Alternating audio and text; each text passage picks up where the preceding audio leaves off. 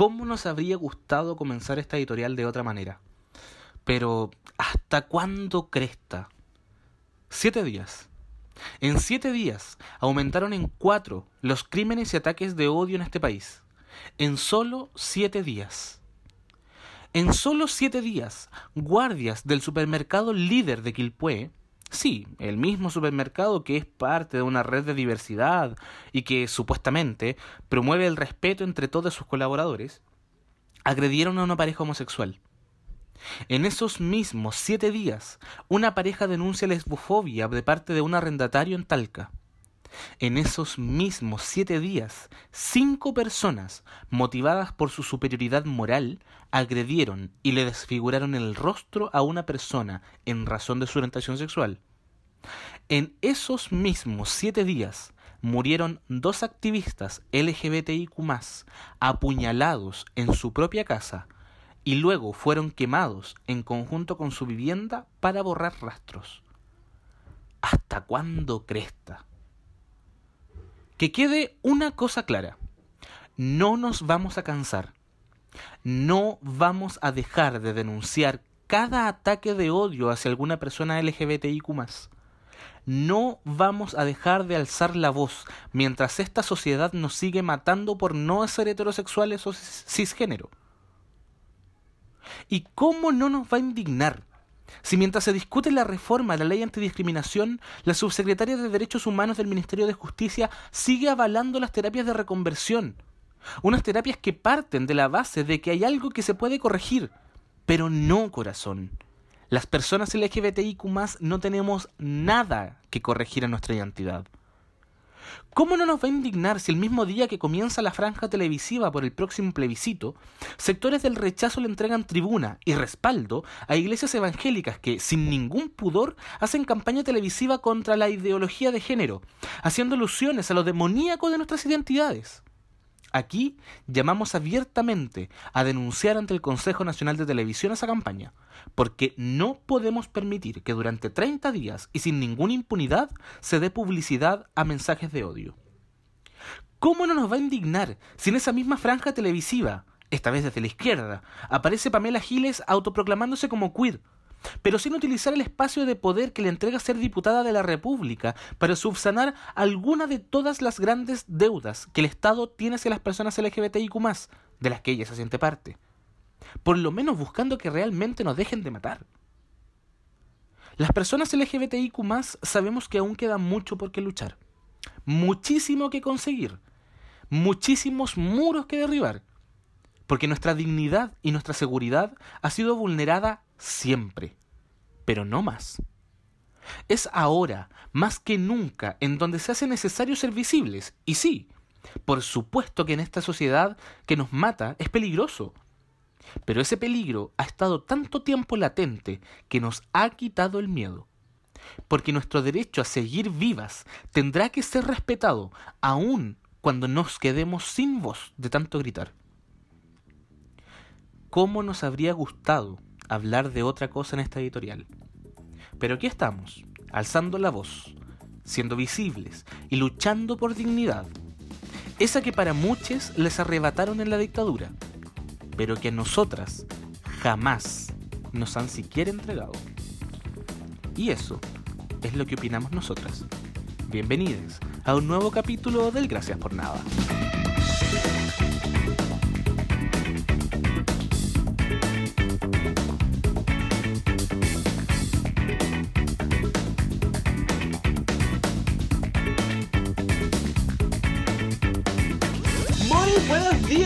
Buenas tardes o buenas noches, depende de la hora que nos esté escuchando. Volvimos, sí, volvimos porque nos tomamos la semana del 18 para descansar, weona.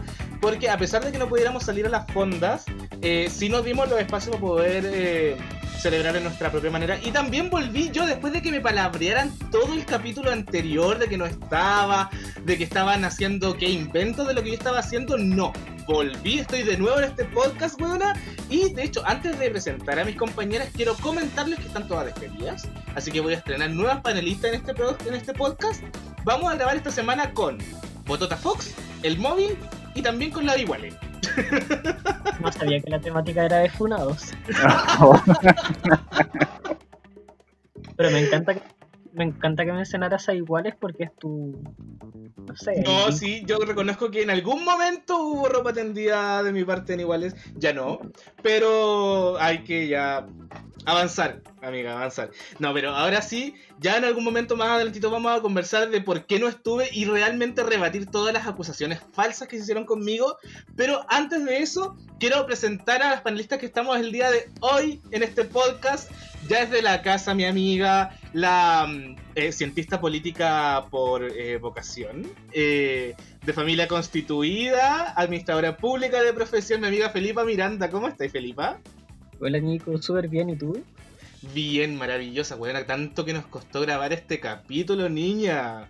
Oye, sí, fue eterno, hay que transparentar eso como una hora esperando para grabar, pero estamos acá. Oye, yo quería aprovechar este espacio igual para mandarle un saludo a una amiga íntima en lo personal que está ausente el día de hoy, pero quería saludar a Braulio. Dijo que no podía estar acá porque estaba estudiando, pero lo cierto es que mi amiga no está estudiando, sino que ella está privada de libertad, porque mi amiga roba. Entonces mi amiga no está estudiando, sino que está recluida en la penitenciaría de Osorno. Así que si nos puede escuchar desde allá, le mando un saludo. De hecho, está estudiando cómo salir de la cárcel, bueno. Esa es Claro, esa es la, esa- Está planeando es su la verdad. escapada, Como maricón. mi amiga tiene malas mañas, está ahí como Sí. encerrada.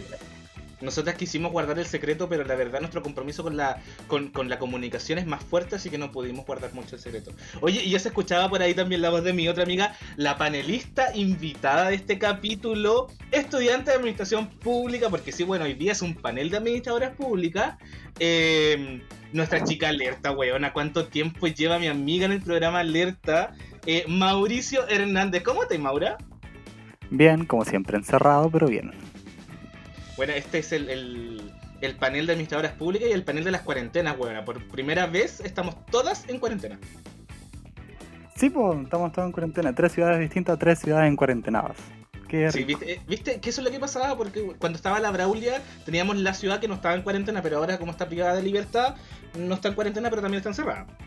Claro, está en una especie de cuarentena, pero por otro motivo. Claro, porque examinada por el Poder Judicial.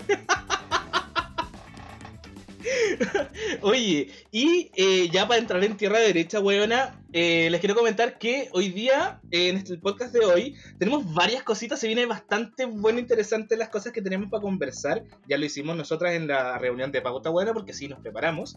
Y nuestro primer tema van a ser las franjas electorales. Porque, bueno, para la gente que debe estar escuchando este capítulo, debe enterarse que nosotros estamos grabando, a diferencia normalmente que grabamos los días sábado en la noche, estamos grabando el domingo. Así que tenemos ya dos días, porque empezó el viernes pasado la franja electoral. Y hay varias cosas que nos han llamado la atención. La verdad, yo soy una de las personas que estaba esperando que comenzara la franja porque tenía muchas ansias de ver el despliegue comunicacional de los comandos. Y eh, quiero plantearles primero que abramos las palabras, pero lo hagamos por, eh, por opción. Vamos a hacer como la primera opción que va a ser apruebo convención constitucional y la segunda rechazo y convención mixta. Para que podamos analizarlos de mejor manera. Felipa, ¿cuál es tu opinión? Partamos primero desde el rechazo, porque vamos a tirar eh, palos para. porque sí, porque no. Así Entonces que, vamos, ha- hablemos primero, claro, desde, desde la franja del rechazo y la convención mixta, una sola. ya vamos a hablar entonces de mi opción porque yo debo transparentar que yo estoy por el rechazo, porque a mí nunca me han discriminado por ser gay, pero me han discriminado por decir que soy de derecha. ¡El Pacho Cola! ¡Weón, el Pacho Cola! Sí, no lo quería contar, pero en realidad el niño que salió anoche eh, Soy yo. en realidad Ah, soy yo. Yo soy el Facho Cola. No, pero pasando a la maquillada. franja, pasando a la franja del rechazo eh, y convención mixta, la verdad es que hay varias cosas interesantes. En primer lugar, vamos a partir por lo suave, que lo suave sería como RN, que RN igual eh, apeló a lo que ellos practicaron como partido, que era como libertad de acción. Entonces como que ninguna postura está muy cargada. Entonces en ese sentido la franja de RN es suavecita, es tranquila. El problema viene con la UDI. La UDI se fue más recargada y de hecho ahí hay varias cosas muy polémicas como por ejemplo el tema de los eh, del grupo de evangélicos que va por el rechazo. Y que por lo demás ya tuvo dos episodios súper eh, lamentables. En primer lugar el tema de asociar a la bandera eh, de la comunidad LGBTI más con el mal y también el Partido Comunista. Y en segundo lugar, el tema de decir que, o sea, no lo dijeron explícitamente, pero insinuaron que los que íbamos por el apruebo Éramos Y- demonios. Éramos hijos de Satanás, weona. Claro, éramos hijos de Satanás, algo bastante curioso. O- Bueno, ahora que ha pasado el tiempo no lo encuentro entretenido, pero por lo demás es bastante curioso. Yo creo que dentro de la primera idea, creo que eso puedo destacar, el tema del el espacio que se lleva lo evangélico en, en la parte del rechazo. Esa es como mi primera apreciación en cuanto a rechazo y, y convención mixta. Sí, oye, ¿sabéis que De hecho, a mí me pasó una cuestión súper cuática que la franja del rechazo, sobre todo esta parte de los evangélicos, me confirmó una cuestión que yo quizá en algún momento como que pensé que de verdad eran memes o eran imágenes como de estas personas que hacían como para caricaturizar algo y, y esa wea se expandía por niña. Que era esta wea como de los evangélicos como contra la ONU, contra, eh, o sea, se sabe que está como, que están como en contra de, la, de las comunidades LGBTIQ+, pero, eh, pero así como con, con estas como imágenes como hechas en Paint, media, media cueviadas como súper terroríficas, que yo pensé que eran como, en algún momento, eran como sátiras de la wea. Y no por niños, o sea, de verdad, hay evangélicos que piensan esa wea, es como... Mira, en primera me sirvió como para confirmar que la wea no es una sátira y de que verdad los evangélicos piensan de esa manera, o al menos un grupo de evangélicos, porque también está el grupo de evangélicos por el apruebo.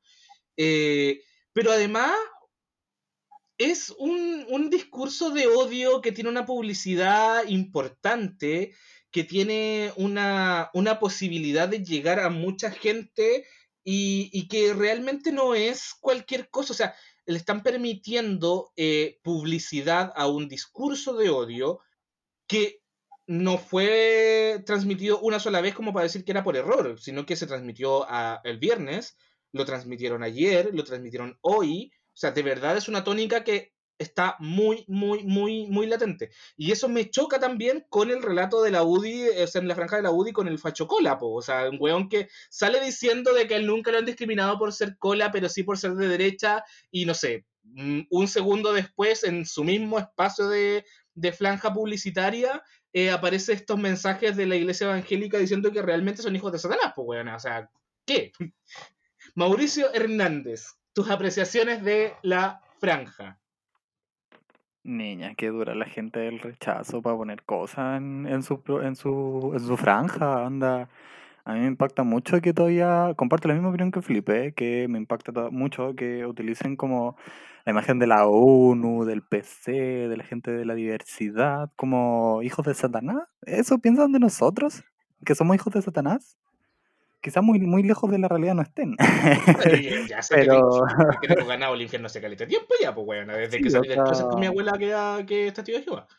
Yo sé que quizás sí, pero, pero pucha, mm, hacerlo viral en, en, en una franja que más bien eh, se transmite para todos lados, viene a estigmatizar bastante a, a, a esa gente, a esa población, a la población en general que, que pertenecemos a, a todo, y de la ONU, en serio. Los países serios se están retirando de la ONU para esa gente, parece. Oye, sí. Pero, ¿sabéis que en realidad tampoco, m- o sea, me, llamaba la atención y esperaba como la, la franja de la, de la derecha, principalmente para saber cuál iba a ser como su, su estrategia para poder llegar a la gente. Eh, porque ya partían con un, con, ya, ya partían en, eh, con mucha más pega por hacer, más que la gente de, la prueba. Pero una cosa que sí me llamó mucho la atención eh, y que con esto voy a también enlazar el siguiente tema, es em, el nivel de contenido. O sea, hay una parte que finalmente igual es como una especie de sátira que hacen cuando pescan la constitución para tratar de arreglar un auto y como que tratan de arreglarlo y toda la weá. eh, y finalmente el mensaje es eh, la una nueva constitución eh, no va a solucionar todos tus problemas. Eh, eso me llamaba mucho la atención porque, claro, o sea, están ocupando un, un recurso discursivo eh, que conecta con la gente eh, y finalmente eso sabemos, obviamente, la- que, que no, no, no es una realidad, o sea, está como desviando el foco, justamente. Pero tengo la impresión que al menos las primeras franjas del viernes y del sábado, en esa parte quedó al debe y quedaron al debe las campañas de la prueba. Siento que no le pudieron hacer el, el eh, no, no pudieron luchar con esa parte. Felipa. Sí, eh, fue algo que nosotros comentábamos el otro día, que justamente yo creo que las franja de la prueba le falta mayor emoción. Eh, creo que los mensajes que entregan es como aprueba porque sí, aprueba por derechos, pero ni siquiera te hablan de derechos. Se ha ocupado mucho tiempo también en el tema de explicar la convención constitucional, que sí está bien, pero siento que se queda un poco cojo con el tema de, de darle mayor emotividad. En ese sentido encuentro grandes falencias dentro del PPD y el PS, que por lo demás son partidos que tienen gran cantidad de espacio. La DC, eh, me acuerdo que en su primera franja fue más emotiva, porque me acuerdo que puso el tema de que hemos pasado terremotos, dictadura, y Claro, pone como las imágenes de la, de la marcha más grande. Claro, pone imágenes de las Sí. marchas de Valpo y Viña. La verdad es que no me lo, no me lo, sorpre- no me lo esperaba de la DC, pero me llamó bastante la atención que fuera como la más emotiva de los ex partidos de la concertación. El Partido Radical queda afuera, obviamente, porque tiene como 5 segundos en la franja. Que por lo Pero demás, fue súper inteligente, ¿eh? sí, Pero está muy bien está bueno su- sí, que espacio. Pero claro, creo que me falta esa emotividad. Ahora, no sé, por ejemplo, hoy en día en la franja del Frente Amplio sí vi como algo más de peso cuando te hablaban del tema de, de los derechos del agua, que es Mm, algo muy sí. sensible para gran parte de la población del país. Pero estamos hablando de que recién hoy estamos viendo eh, imágenes de ese tipo, siendo que la franja partió el viernes. Claro. De hecho, una cuestión súper colega con el, con el, la franja de que Chile decida. Porque, claro, o sea, hoy día le dieron mucho contenido, pero nosotros habíamos conversado incluso en, en la reunión de pauta y todo, en el, corto que hablaban, que hacían esta, esta como mm, esta, esta cosita de TikTok de la Mariana, eh, que fue como toda la franja, todo el espacio de la franja de, Chi- de que Chile decida, fue esa, ese video. Siento que ahí hay- había, la Felipa lo decía en ese momento, que, que hay una desconexión quizá con el público objetivo, porque las personas que cachan el video de la Mariana son personas que están como más conectadas a TikTok, a redes sociales, que son eh, la mayor cantidad de personas que se sabe que van por el apruebo y que conocen al menos que la, la diferencia entre convención mixta y constitucional. Pero no llegan a las personas mayores, adultos mayores, que son las personas que con mayor cantidad de votos tienen, porque son las personas que más votan. Entonces encontré esa desconexión. Sí lo encontré interesante, lo encontré atractivo, lo encontré chistoso, pero no para hacer todo el tiempo ese mismo video. Siento que en un principio me, me pareció como muy gracioso, pero ya verlo en todo el rato me pareció muy forzado, ya no me causaba gracia, ya, ya en ese momento pensaba en que chucha, de verdad podrían haber ocupado este espacio o, o- unas colitas de segundo para decir otro mensaje. Lo que sí debo rescatar que al menos en emotividad eh, me sorprendió mucho porque no lo esperaba, al menos no en los primeros días. Eh, el video de Chile Digno donde el protagonista es Gustavo Gatica. Eh, esa hueva apenas, apenas lo vi, eh, se me armó un nudo en la garganta que, que, de verdad fue muy emotivo, fue muy cuático y, y no se me pasó ese nudo hasta que terminó el relato de Gustavo Gatica. O sea, de verdad fue una cuestión que le dio no, no solo contenido, sino que también un relato histórico de cuánto nos costó estar en esta situación. Pero así, a, a grandes rasgos, igual siento que el- la falta de contenido puede hacer de que, de que esté mucho más al debe respecto a todo el aparataje que está haciendo la derecha de- desde el, de- desde, la, desde el rechazo y desde la convención mixta. Maura. O sea, yo con el, con ya pasando a, analizar la franja del apruebo, a mí me sorprende bastante, bueno, siempre me impactará de que un partido de derecha aparezca por el apruebo, porque uno cree que siempre los de la derecha van a ir como por el rechazo, pero uno cacha los movimientos políticos claro, la libertad de acción que se dan entre ellos mismos y, y finalmente que aparezca RN después de, de discursos como potentes, por lo menos en lo que ha llevado la franja, por votar a prueba que aparezca RN, como que a mí me impactó, así que de como, ¿qué está pasando en este mundo? Y eh, en sí, eh, como que destaco lo que hace el Partido Radical, como en tan breves segundos entregar un mensaje igual rápido e inteligente, porque lo considero novedoso y rápido Sí. para decir, de que la constitución de Augusto no funciona a gusto. Entonces, eh, en ese sentido encuentro que por lo menos los primeros días, a pesar de que no me he visto todas las franjas, debo decirlo, porque uno duerme hasta tarde y no las ve en las mañanas, eh, han sido bastante interesantes. El, el- el relato de Gustavo Gatica me llamó bastante la atención y bastante emotivo. Y aplaudo mucho también el hecho de que a Chile Digno le entregue todo su espacio a organizaciones sociales. Encontré muy bonito como la, eh, el diseño y la demostración artística que se hizo en una franja por parte de diseñadores donde los colores y todo lo que se entregaba a mí me entregaba bastante emotividad y se veía bastante bonito de hecho también para lo que era la imagen.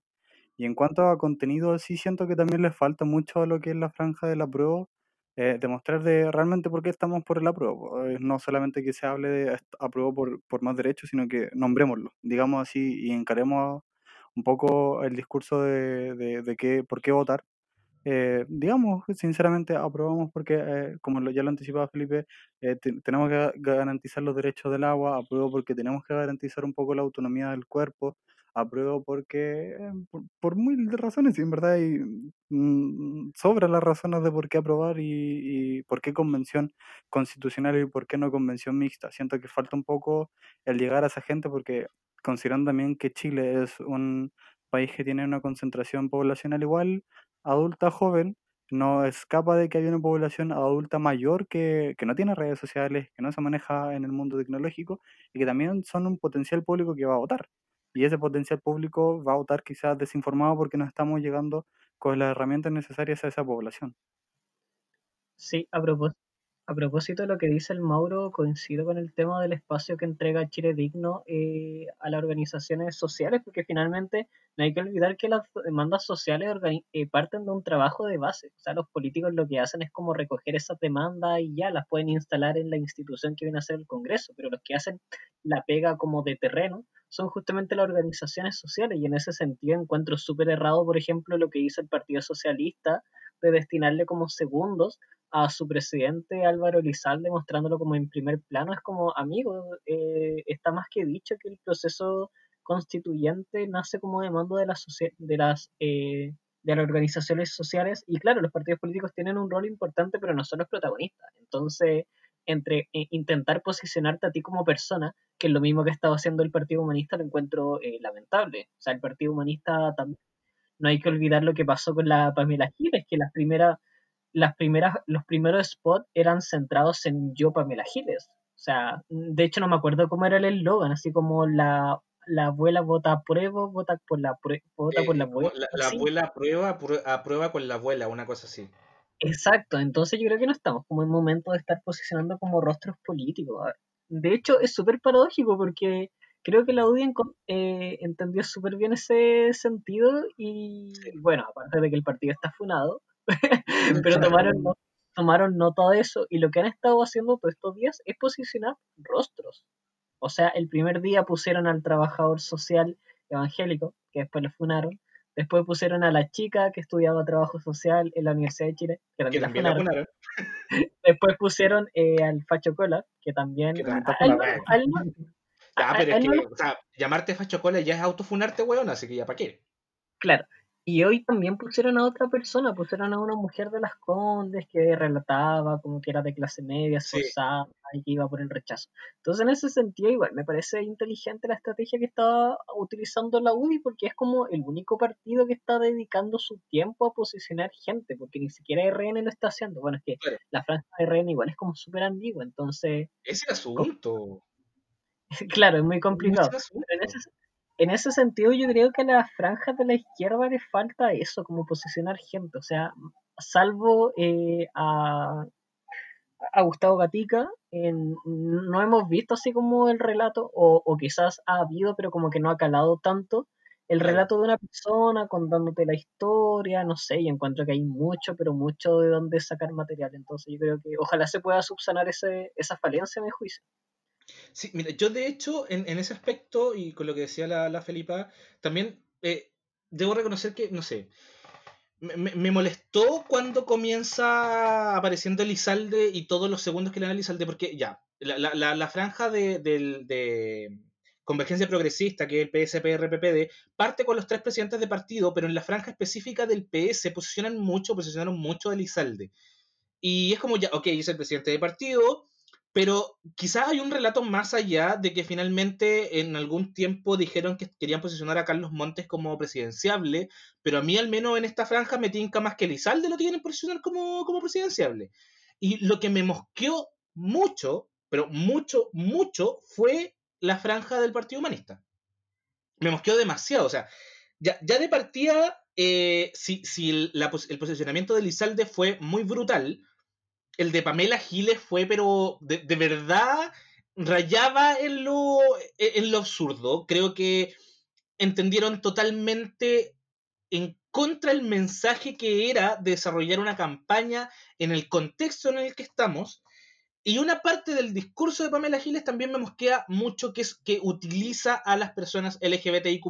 Ella habla de las personas queer eh, y en sus palabras eh, dice que se siente una persona queer, perteneciente a la comunidad LGBTIQ. Y es como, ya, ok, o sea, no, no, no hay ningún problema si es que alguna persona quiere eh, eh, autopercibirse como una persona LGBTIQ, pero no, no eh, utilizándolo, no eh, vanagloriándose ni, ni, ni eh, instrumentalizando a las personas LGBTIQ en la política. O sea, te estás considerando como una persona LGBTIQ, pero nunca has hecho nada ni has ocupado tu posición de poder como diputada de la República para eh, las demandas legítimas de las personas LGBTIQ. O sea, nunca lo has hecho, ni siquiera buena porque nos dejen de matar. O sea, no, no, encuentro que exista un relato más allá de, de, de, de, lo que está diciendo en la franja, de todo lo que ella podría haber hecho desde el Congreso. Y eso al menos, eh, al menos a mí me, me, mosquea mucho porque de verdad hay un... Eh, hay, hay, una cuestión que tiene que, que, tiene que ser coherente. Y en este aspecto, la Pamela, Giles, la Pamela Giles no me parece nada de coherente. Al contrario, me parece una instrumentalización muy burda y, y no, pues niña. No, pues weona. Mauro. O sea, sí, en verdad estoy bastante de acuerdo con, con lo que dices porque finalmente la idea, igual creo yo, en este proceso es eh, ir de cara como la gente, de cara como al pueblo y no estar posicionando rostros finalmente porque puedan ser más presidenciables o más eh, eh, candidatos a lo que sea una diputación o una senatorial o en el caso inferior a, una municipal o, o, para la gobernación. Siento que acá era realmente necesario y urgente ir de cara a la comunidad con información eh, lo más verídica y más certera posible de por qué es necesario y urgente este proceso y la participación ciudadana finalmente. Y no ir eh, con el tema de la prueba, la abuela prueba, prueba con la abuela, porque al fin y al cabo lo que veo yo es un posicionamiento, a lo mismo que Elizalde, de sus figuras políticas y como que no sé si creerán de que porque ellos votan a prueba, eh, como que los va a seguir una masa, eh, porque igual su, no creo que tengan mucha masa como para que la gente, oh, voy a votar a prueba porque él vota a prueba. No, no creo que pase eso. Eh, derechamente creo que es un posicionamiento político que están tratando de hacer a través de, la, de las pantallas, finalmente, porque esto se transmite en cadena nacional y están todas las redes sociales, eh, de sus figuras políticas para un futuro, una futura candidatura, ya sea a la presidencial o a otro cargo de elección popular eh, en niveles inferiores o derechamente como para que en algún futuro los consideren eh, dentro de los ministerios. ¿Y para qué estamos con cosas? Si saliendo cualquier eh, partido o cualquier coalición eh, van a empezar las negociaciones para quienes ocupan quienes cargos. Claro, es súper cuático cómo, cómo lo están haciendo y, y, por eso también lo decía, o sea, creo que es una instrumentalización súper burda y de verdad que es, no entender nada, no entender nada de, lo que realmente... de, cómo se desarrolla y, el proceso constitucional y desde dónde se desarrolla. Creo que, eh, y con, eh, confirmo lo que estaba diciendo la Felipa, que finalmente como que uno de los comandos que más eh, sí lo entendió finalmente, quizás no desde, el, desde el contenido, que ya lo hemos criticado, pero sí desde los espacios, es Chile Digno que le entrega todo el tiempo a, a los movimientos sociales, pero no... Pero, pero hay muchos partidos que quedan al debe. Felipe. Sí, y finalmente, perdón, antes de pasarle sí, la palabra a Felipe, eh, lo certero de un poco lo, la franja del rechazo es que no utilizan ninguna de sus caras, porque más encima, bueno, aparte de, de, que creo yo es más la estrategia utilizarlas, porque la mayoría está funada, eh, no han utilizado tampoco ninguna, ningún espacio para posicionar ninguna cara. Entonces lograron pillar un poco el sentido de que la gente no quiere ver a los políticos en esa franja, quiere ver gente. Bueno, apareció Longton haciendo una especie de alusión a mundo opuesto, eso sí. Eh, fue, fue bastante acertado, porque igual la gente vio ese reality, si para que estamos con cosas, todas vimos Y aparte va a poner a prueba. Además. Claro. Oye, sí, eh, lo que iba a decir. Ay, se me olvidó, perdón, tuve un lapso mental. Em, pero claro, o sea, yo creo que falta mucho todavía y lo que me preocupa, lo que me preocupa es que igual eh, desde la prueba no se pongan como un poquito más pesados y hagan ver la contradicción del discurso de rechazo para reformar. O sea, hay tantos, pero tantos, tantos ejemplos de políticas sociales o derechos que están votados en el Congreso y que gran parte de la derecha los ha rechazado. Entonces yo creo que ahí hay mucho paño que cortar y no sé, un spot tan simple como decir, oye, los mismos que dijeron no al divorcio, los mismos que dijeron no a los hijos naturales, eh, creo que es la palabra, los mismos que dijeron no a la educación, a la gratuidad de la educación superior, son los mismos que ahora te dicen no a una nueva constitución, pero vamos a reformar. Entonces yo creo que ahí hay un gran, un gran punto que se debiese explotar y no se está tocando.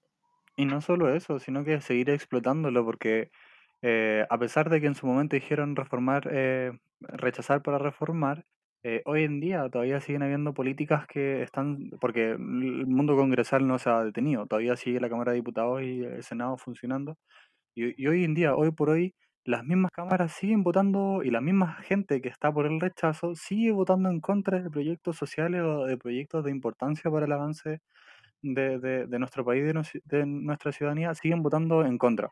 Entonces, eh, antes de toda la campaña para el plebiscito, todo el proceso constituyente de que votaran en contra de los proyectos sociales y ahora y dijeran rechazar para reformar, como que les podías crear un poco, que creer un poco el cuento, pero que ahora, en pleno proceso constituyente, donde empiezan las campañas para el plebiscito, que sigan votando en contra de ciertos proyectos que son de beneficio para mucha gente, eh, te vienen a decir que tienen una contradicción clara y de que ellos no quieren cambiar la constitución porque les beneficia y punto. No quieren rechazar para reformar, solamente quieren rechazar para no cambiar nada. Claro, o sea, si bien el discurso de, de- del rechazo eh, produce anticuerpos y es como, weón, de verdad no es la mejor opción, y es una cuestión que cualquier persona lo podría ver, si vemos el discurso como tal, eh, hay una cuestión que sí ha hecho eh, eh, el rechazo, que es instrumentalizar el discurso y adecuarlo de tal manera de que le parezca razonable a la gente. Y eso es lo que criticábamos al principio también, de que, de que ¿cómo se llama? Eh, eh, ahí entra la, la disputa en, en, en, en cómo se configuran estas, estas campañas y estos, esta- estas franjas eh, respecto a los contenidos. po. Porque si nos vemos, por ejemplo, hay, hay un, hay un, spot del rechazo que, que equipara la constitución con el pueblo de Consti- o la- con la comuna de constitución. eh, y que finalmente, claro, o sea, mirándolo de- desde el punto de vista que lo plantea en ese spot, tiene bastante lógica. Pero eh, sabemos que no tienen una lógica real, o sea, pero la, acomodan de tal manera para que sí parezca que tiene lógica. Mientras que el apruebo podría atacar esos argumentos para que realmente la gente que está viendo este spot, que as- asumamos que la franja es para que llegue a, a la gente que realmente no, no, no, no ha estado en las calles, que no ha tenido esa conexión con las demandas sociales, que no tuvo esa conexión con las marchas, con las protestas sociales, eh, pero que también va a votar, que son may- mayormente la, la gente de 60 años para arriba. Eh, entonces, como eso todavía no pasa, puede que en el transcurso de estos 30 días le quede más en la cabeza a la gente el- la- los spots del rechazo que los del apruebo, porque una cosa es la, la, la- la emotividad, pero otra cosa son los, lo- los contenidos propiamente tal de la franja. Sí, tengamos fe de que próximamente todo va a ser más distinto y los spots van a cambiar. Sí, ahí- hay una, una pega tremenda y que tiene que, que, que- que tiene que modificar al menos el, el- el foco de para dónde se está yendo. Felipa. Sí, lo mismo, o sea, un mensaje esperanzador, ojalá cambien eh, lo que se está mostrando y a dónde quieren llegar, porque tal como dijiste, Nico, o sea, acá se debe llegar a las personas mayores de 40 años que ellos de verdad están hastiados de la política, o sea, los jóvenes también, pero los jóvenes ven como una opción de cambio con la constitución, en cambio, no sé, pues imaginemos que nuestros papás vieron una opción de cambio votando el sí o no, ¿cachai? Después vinieron los gobiernos de la concertación, eh, no se notaron como, bueno, obviamente hubieron cambios, pero quizás nuestros padres no la notaron, se vieron decepcionados, entonces creo que a ellos es donde tenemos que llegar y es a donde nos está llegando con las franjas. Así que efectivamente yo igual tomo ese mensaje esperanzado y ojalá eh, lleguen mejores mensajes.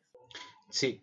Oye, y con este tema, ya, ya, con esta intervención vamos a ir terminando, huevona, y vamos a pasar a la siguiente, al siguiente espacio de este podcast, que, eh, bueno, se deben estar escuchando un montón de perros porque estamos grabando de día, así que ya los perros también están hablando aquí, huevona, y eh, se van a filtrar en el audio. Pero vamos a pasar al, a la etapa del Lucete Más Pop, huevona, este espacio donde nosotras nominamos a alguna persona que realmente uh, tiene que lucirse más haciendo su pega. Pero antes de eso, quiero presentar a la nueva panelista que se nos está sumando al podcast, huevona, porque sí, hay que transparentarlo. Mi amiga llegó atrasada, pero llegó a grabar desde eh, la ciudad de Osorno, weona, la única weona que no estaba en cuarentena en toda esta pandemia, eh, Braulio Anticura. ¿Cómo estáis, amiga? Regio, hoy por fin funciona el micrófono. Estaba comiendo maracas y estamos de día, niña. Me dio hambre y mi mamá me dijo, voy a comer y me llamó y comí. Y sí, pues me he escapado de la cuarentena, niña. Amigo, qué, felicidad que esté acá presente porque hubieron panelistas que te estuvieron palabreando y dijeron cosas malas de ti. Obviamente yo te defendí, pero igual cuando, cuando, salga el podcast podrás escuchar los mensajes que te dieron, pero... No, sí, de acuerdo. No, tú, tú robas y tú robas chocolate, así que conmigo no. Yo sé que capaz habrá dicho alguna wea, lo voy a escuchar después. La Nico, yo no voy a decir nada a la Nico porque le tengo cariño y a la otra Julián ni la conozco. porque, me pelaste el podcast pasado, weona, porque no estuve grabando.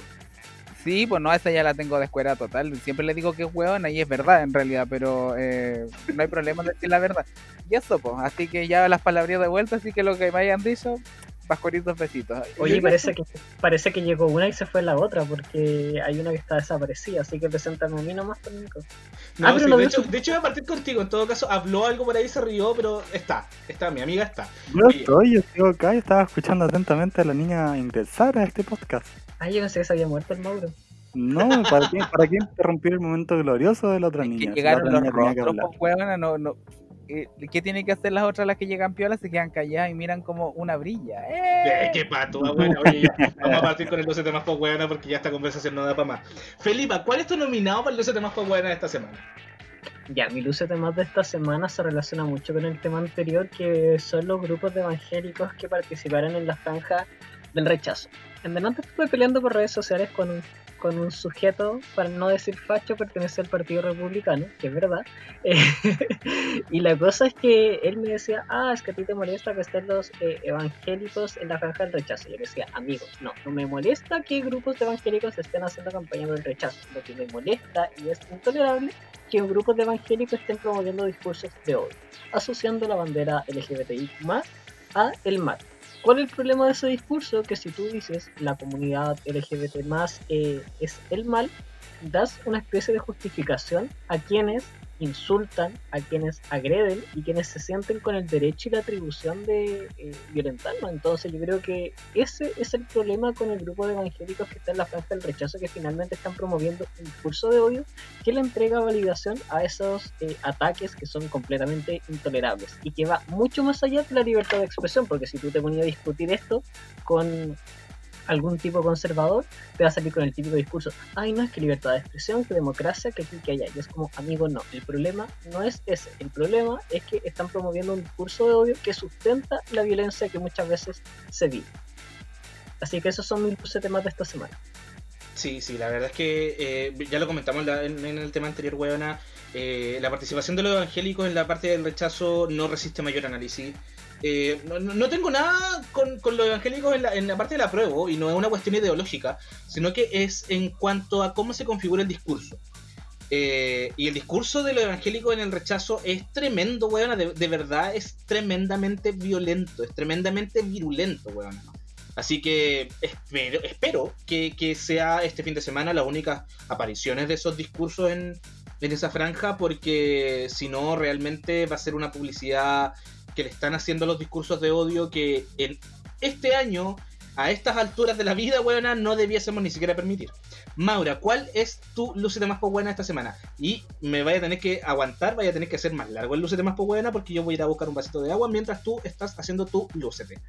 Adelante. Hacerle corta así, pues niña. Ya, mi lucete más buena para este podcast es el ministro de Educación, Raúl Figueroa Salas, quien constantemente durante el desarrollo de esta pandemia ha estado cada mes diciendo ya es momento que los niños vuelvan a clases. Como que el caballero tiene una desconexión total con lo que está pasando eh, en, nuestro territorio, en nuestra sociedad, y no se da cuenta de que el, año escolar ya fue. Como que los niños ya perdieron el año, entonces eh, como que se pegue la cacha y haga bien la pega, pues si ya, ya, ya fue el año escolar, a pesar de que en algunos lugares eh, hayan retornado no masivamente a clases, pero que se dé cuenta de que realmente ya el año fue, onda, ¿cómo va a tener a niños en, en colegios municipales principalmente, cursos de 45, donde de repente por, por, por grado escolar hay como 5, 4 o 3 cursos, pues, ¿cachai? ¿Cómo vaya a hacerlo en ese caso con esos niños? ¿Que- ¿Queréis que vuelvan a clase? No, niñas, los vaya a terminar contagiando de virus y que capaz que terminen, eh, ojalá no lo quiera así el universo, pero terminen con, con secuelas o situaciones peores que no queremos lamentar. ¿Cachai? Esa es mi luceta más buena y que se pegue la cachada y ya el año ya fue. El año ya fue y no debió haber sido tampoco porque los niños no aprendieron, yo creo. Con mi niña no te metas, nos dice el Mauro. sí, con los niños no te metes. Los niños ya- primero. Sí, los niños, oh, pero es que, ¿cómo, en, qué, ¿en qué cabeza se le pasa a un alto cargo de la dirección del ministerio, en este caso Raúl, eh, querer volver a, retornar a clases sabiendo que en muchos colegios municipales hay una alta tasa de hacinamiento en las salas? Y no solo los municipales, sino que también los particulares mencionados que, que también han, han concurrido en el hacinar a las salas de clases, porque ¿para qué estamos con cosas? Los colegios privados o los que se paga bastante caro eh, no tienen 45 estudiantes en una sala, tienen 20 con, o 35 como mucho. Son los colegios donde hay alta concurrencia, donde obviamente si los retornan a clases va a haber una- un aumento de la tasa de contagio.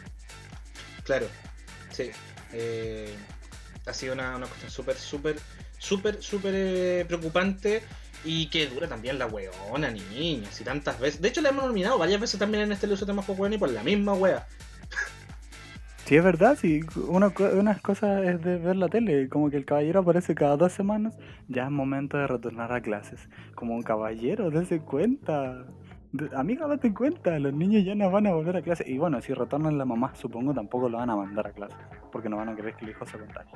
Claro. Lo que me agrada de ese es que es un muy buen meme, pero es pésima, ya la hemos nominado caleta. ¿Tú, Nicolás, qué crees? ¿Cuál, cuál es tu nominada para la UCT de esta semana? Ah, y gracias amiga por preguntármelo porque yo le había mandado un mensaje a la Felipa para que ella me lo preguntara, weón, y no pescó el mensaje la desgraciada. Así, así que gracias amiga por estar, a- estar atenta del chat. Artista- soy una artista ocupada, no me di cuenta. Yo soy la única que está comprometida con este show. Sí, amiga. Eh, Pero oye, en realidad mi lucete, mi lucete más popular esta semana eh, es el presidente de los Estados Unidos, Donald Trump, eh, nuevamente nominado eh, en esta en esta categoría. Ya lo había nominado la Felipa Miranda la otra vez por lo la, el problema que estaba teniendo con, con las elecciones en Estados Unidos, pero hoy lo nomino por una cuestión distinta, que es por querer apurar la nominación al cargo vacante de la Suprema Corte antes de las elecciones del próximo de- de noviembre próximo. ¿Por qué es tan importante esta cuestión? Bueno, eh, partamos del principio. El puesto vacante queda por, eh, por el deceso de la jueza Ruth eh, Bader Ginsburg, que murió hace un par de semanas, que fue una jueza liberal, feminista, fue una de las personas, de las primeras personas que empezó a hablar con el concepto de género. y de hecho hay un- una entrevista que, le hicieron a la jueza Ginsburg donde le preguntaban cuántas mujeres eran necesarias en la Suprema Corte para que eh, se aminorara la brecha de género. Y ella responde que nueve. Nueve eran el total de ministros de la, de la Suprema Corte. Y le preguntan por qué nueve. Y ella le dice, bueno, por montoneras de años han habido nueve hombres y a nadie les causó problema. Entonces fue una cosa súper importante. Eh, la, cosa es que muere, esta, muere muere la, jueza, la jueza Ginsburg y eh, queda el, el puesto vacante porque los, los jueces de la Suprema Corte en Estados Unidos son jueces vitalicios y solo son removibles por un proceso de impeachment eh, del Congreso. Entonces eh, es, es complejo porque ya, ya duran para toda su vida y a través de la historia, desde los 90 al menos, nunca se habían nombrado eh, a jueces de la Suprema Corte en meses cercanos a las elecciones. Nunca, jamás. Eh, y los presidentes normalmente nombraban a un miembro de la Suprema Corte en sus periodos. Obama nombró a dos, pero en ocho años. Y Trump ya en cuatro años ya lleva nombrado a dos jueces de la Suprema Corte. O sea, si, si nombrara a esta tercera persona ya sería la tercera nominación. Y, y bueno, o sea, ya tres nominaciones que sabemos que van a ser jueces eh, conservadores. El Chicago Tribune había puesto que podría ser la Bárbara Lagoa, una, una abogada y jueza que apoyaba a las empresas en, en- los reclamos de los empleados y los consumidores, católica y antiabortista, eh, como, como una posible candidata, pero se confirmó ayer que la elegida era Amy Coney Barrett, una católica devota que en 2013 dijo que la vida comienza en la concepción, ha estado a favor de las políticas duras de inmigración y a favor de la segunda enmienda, que es la enmienda de las armas.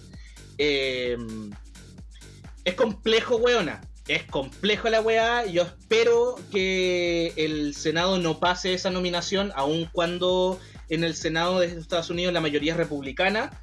Eh, pero, weona, o sea, ya lúcete más. Pues, weona, Biden ya está diciendo de que realmente esa nominación le corresponde eh, a la persona que gane las elecciones de noviembre. Y es totalmente razonable, weona, porque si no ya serían tres nominaciones en cuatro años. Eh, y sería blindar a la Suprema Corte con jueces que son tremendamente conservadores. Así que esa es mi nominada para el Luce de Más Buena esta semana. Braulia, ¿cuál es tu nominada? Mira, yo tenía un nominado que lo voy a, voy a hacer dos nominaciones porque soy una bastarda. Primero eh, voy a nominar a la insulsa porque, bueno, la invitaron a tolerancia cero y se puso a hablar. Es que no deberían expresarse eh, opiniones tan extremas como de derecha y de izquierda y debemos volver al centro. Al centro, al pico, váyanse a la mierda, abúrrate, chucha tu madre, te fuiste a la wea, volviste y a decir puras weas. Déjate de hablar, wea, viejo reculiado. Y los otros nominados eh, son los, eh, los premios Nobel, weona. ¿Cómo nominan a Trump, Maraca? Y nominan a, a- a Putin. Putin. ¿Qué conche tu madre están pensando, weona? A los dos, weones, no, váyanse a la mierda. Y la Greta Thunberg también dicen que va a ganar el Nobel de la Paz. ¿Qué se viene a meter esta otra culia, niña? Pendeja culia, ya, chao. Listo, todo a la mierda. Ese es mi lucete. Mis dos lucetes, adiós. Me encanta porque se palabrea todo como en un minuto. Es que el, poder de síntesis que tiene mi amiga, weona, yo no sé quién más lo podría igualar.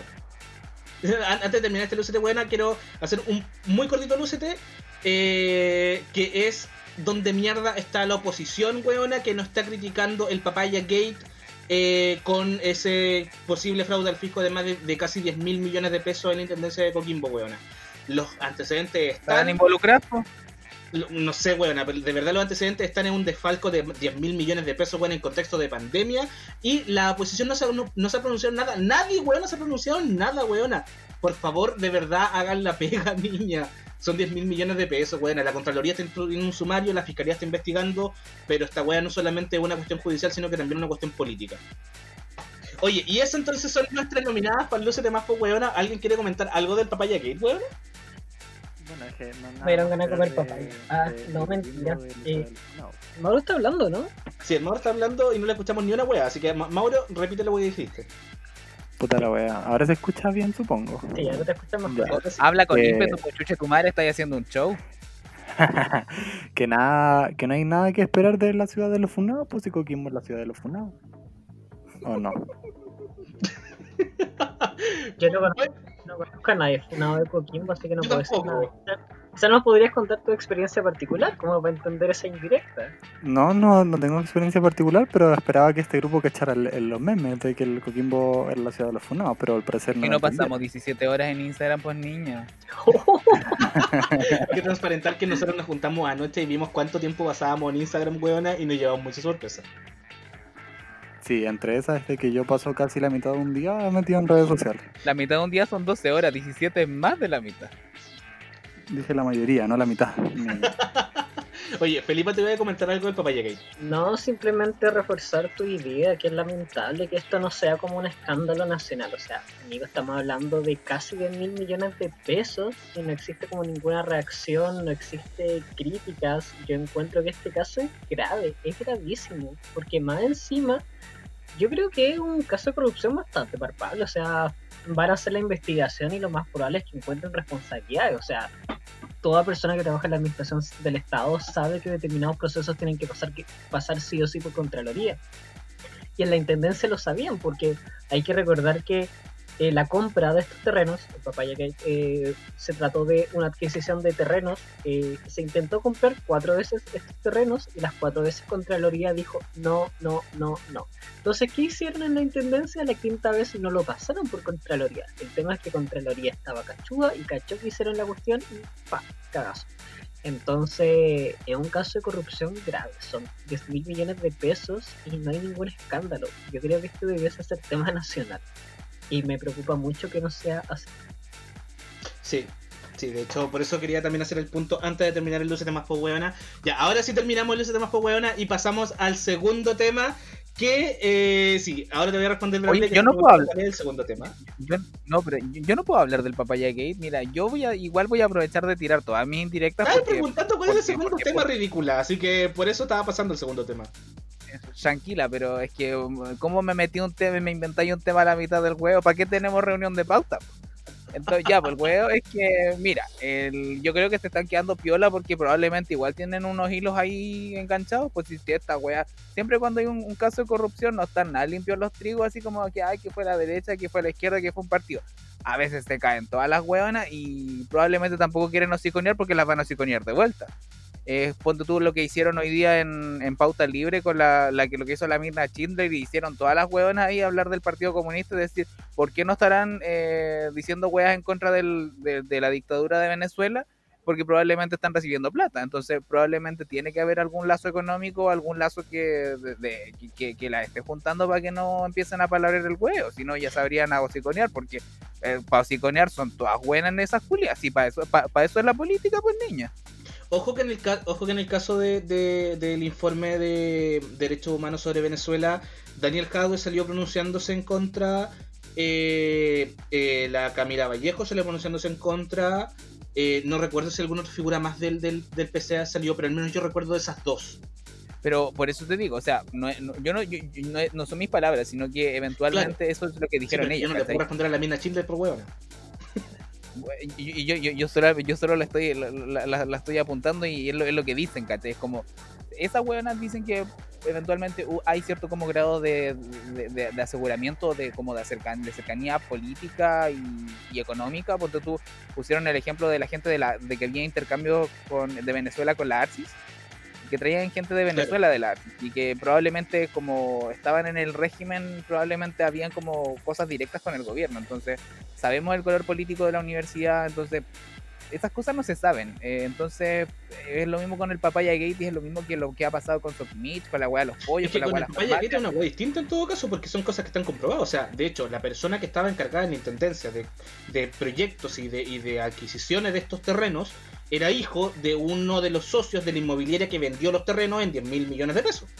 ¿Cachai? Terrible. Entonces es una corrupción que de verdad está muy, muy latente. Ya, ahora sí, vamos a dar por terminado los temas de esta semana y comenzamos nuestro segundo tema que son los estereotipos. Bueno, los estereotipos de género y los estereotipos escolar. Aquí yo quiero eh, dar el espacio, bueno, para que comience hablando sobre, sobre este tema la panelista invitada de esta semana, que es Mauricio Hernández. Así que, dale. ¿Por qué tengo que partir yo? Porque tú propusiste el tema, weón, así que vos dale.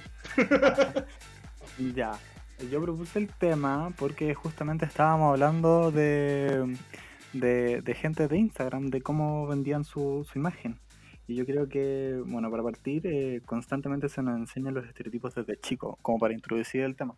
Uno cuando va creciendo, cuando, cuando es una pequeña beba, eh, nos parten vistiendo y enseñando cómo comportarnos en base al rol de, de género que, que representa un poco lo con, con lo que nacemos. O, tienes pene, eres hombre, y tienes vulva, eres mujer, y así te hacen creer toda la vida que eres y tienes que comportarte en base a esos estereotipos de género. Eh, y así es también como perpetúan un poco esos estereotipos de género también a lo que es la comunidad LGTBI.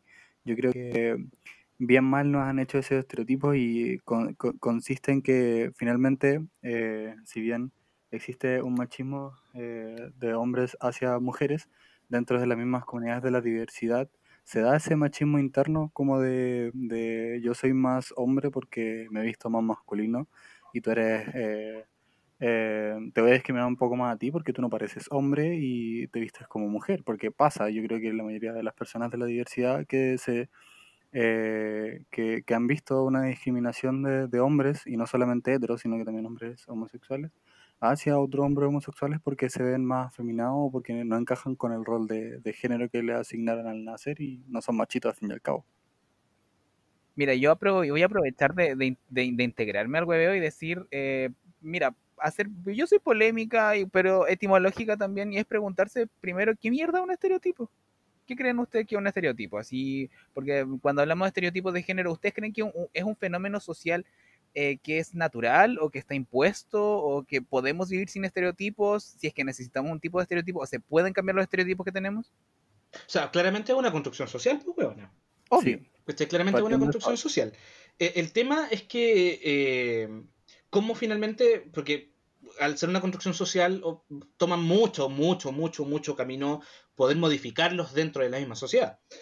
El tema es cómo se utilizan esos, esos mismos estereotipos también. po. O sea, al menos yo creo que eh, ya todas eh, eh, tenemos como una línea base al menos de los estereotipos de género, pero ¿qué es lo que pasa al menos con los estereotipos cola? Es cuando, cua- donde podríamos como poner quizá un poco más el foco, onda específicamente, no sé, las marcas comerciales, eh, la- las promociones de fiestas, incluso cómo, cómo esos estereotipos nos afectan a nosotras como cola.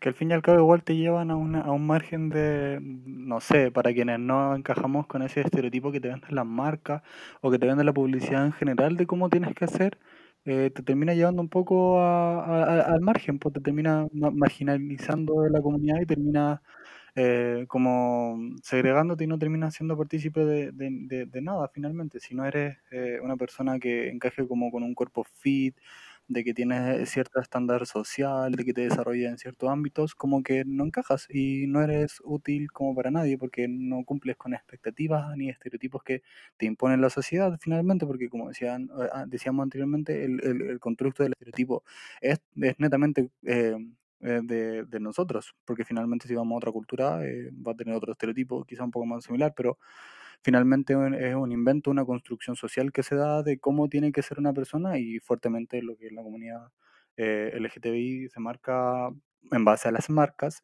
un, un estereotipo bien marcado de cómo tiene que ser un, eh, un hombre o una mujer de la diversidad. Y si no encajas, eh, no, no perteneces. Mira, yo eh, voy a, interrumpir desde el punto de vista de, a mí, a nosotros nos tocó ver en la universidad igual en psicología social lo que era un estereotipo, que era un fenómeno social que se daba en todas las culturas y que se daba de manera intrínseca, así como todas las sociedades tenían el, el proceso de, de- de estereotipo. Por eso hacía la pregunta de, ¿estamos en contra de los estereotipos de género o del concepto estereotipo? Y por lo menos cuando vimos el concepto y la definición de, eh, era como, era, so- era un proceso mental, era, era un proceso como, un proceso cognitivo que, que, que- nos ayudaba a eh, asociar de manera más rápida cierta información, como a, generar ciertas ciertas como juicios más rápidos sin, y sin generar esos como, porque es, los, lo- esos son los estereotipos finalmente, es una respuesta casi, casi innata de nuestro organismo a, a ver otra persona. Ponte tú el, el, el, el- el estereotipo de las personas musulmanas, por ejemplo, en Estados Unidos. Ven a una, una persona musulmana y piensan que al tiro que es un terrorista. O, o, no sé, pues ven a las personas negras en algún lugar y piensan al tiro que, o sea, ven en Estados Unidos a la gente negra y las detienen porque piensan que son delincuentes. Entonces, Básicamente eh, es, como, es como un atajo analítico. Exacto, es un atajo cognitivo que nos hace ahorrarnos el, eh, nos hace ahorrar la, el- el- la evaluación del peligro haciendo una evaluación rápida y muchas veces está errada. Entonces, por eso yo les decía, ¿estamos en contra del concepto de estereotipo o estamos en contra del concepto de, de la forma de que, le, de que le damos al estereotipo?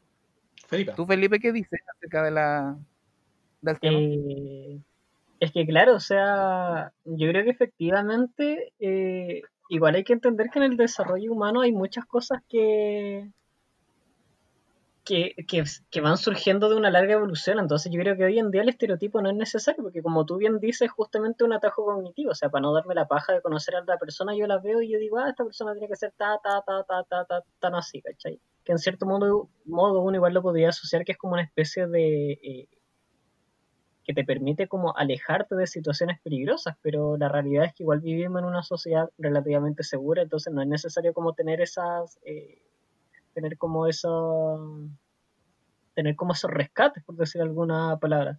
Entonces, igual me quería tomar de lo que decía el Mauro, o sea, el problema de los prejuicios finalmente es cuando tú no calzas con eso o cuando te asocian de tal modo, o sea, por ejemplo, el típico caso de que ya si tú eres gay tienes que ser eh, súper afeminado, ¿cachai? Y aquellas personas que no son afeminadas igual sienten como incomodidad.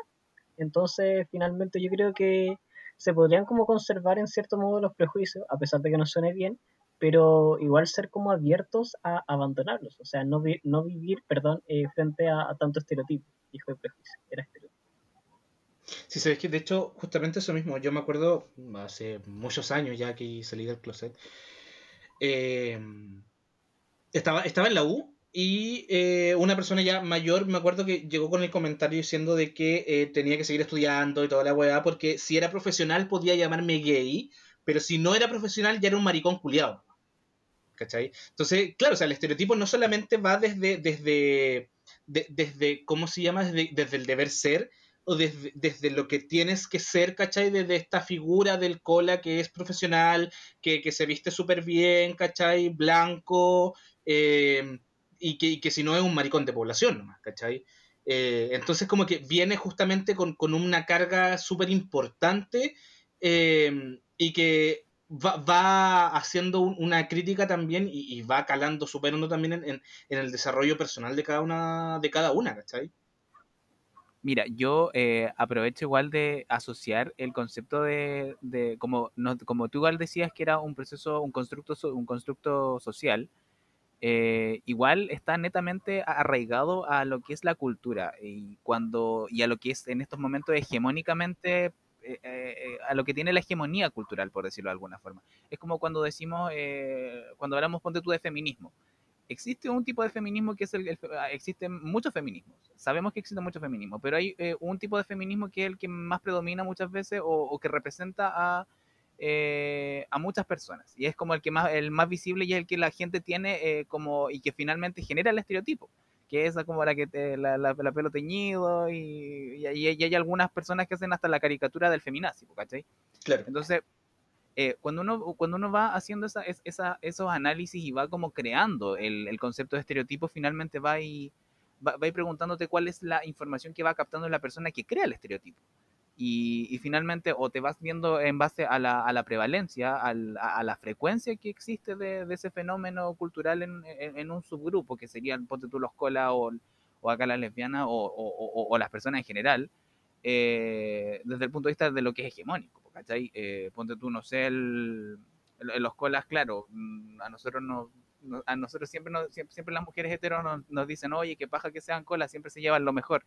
Y, no sé, igual es como, es como, a veces no sé si es verdad o es mentira, porque la, las colas igual se quieren comer a los heteros, entonces es como, eh, hay estereotipos para allá y para acá. O, cuando te dicen como, oye, eres, eres, cola, pucha la pérdida, y es como, ¿por qué pérdida, weona? ¿Por qué?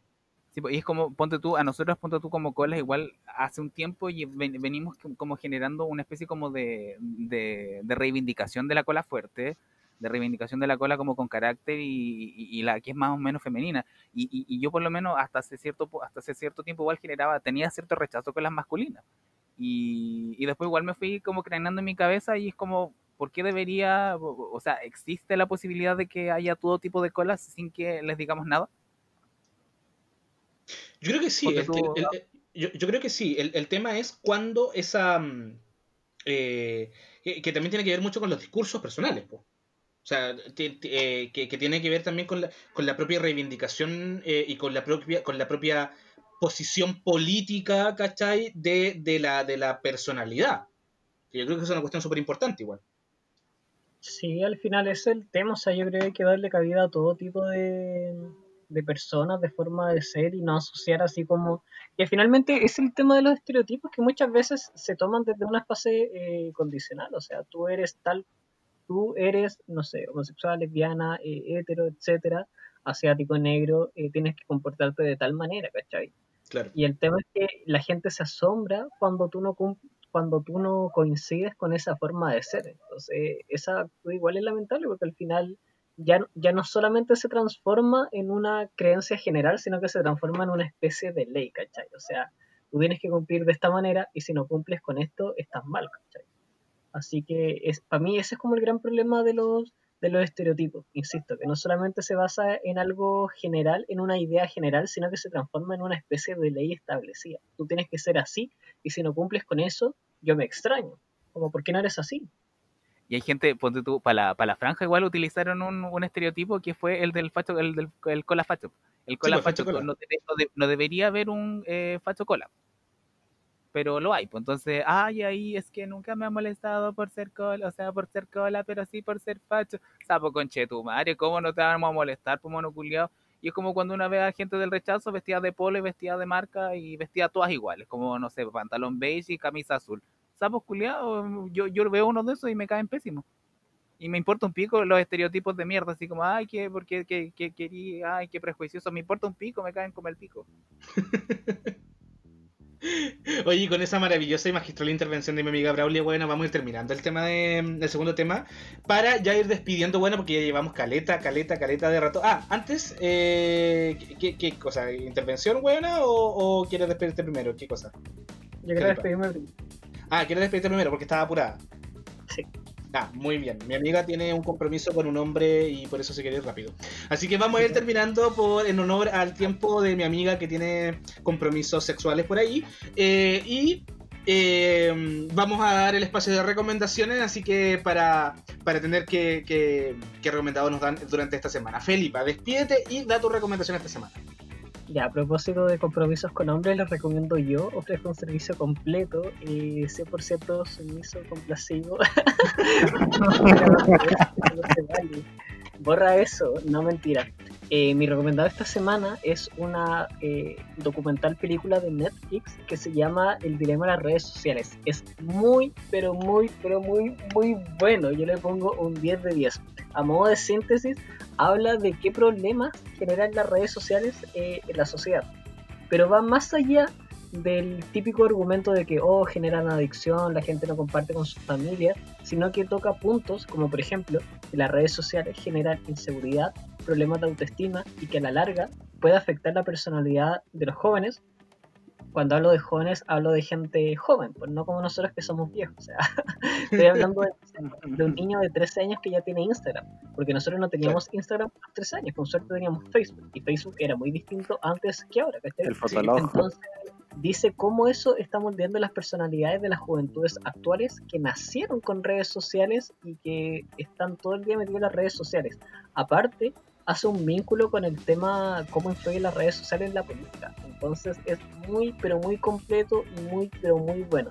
Y además te lleva a la reflexión de cuál es el verdadero objetivo de las redes sociales. Si hacer que nos comuniquemos o hacer que nunca nos despeguemos de ellas. Claro. Porque mucha gente dice, oh, redes sociales sí, efectivamente tiene beneficios como comunicarte, pero también tiene- te va generando esa, gener- esa adicción a propósito. Así que recomendado el dilema de las redes sociales. Y me aprovecho de despedir de toda la gente, espero que estén muy bien y ojalá nos veamos la próxima semana si el Nico no me despide. Saludos. Oye, Maura, ¿cuál es tu recomendado para esta semana?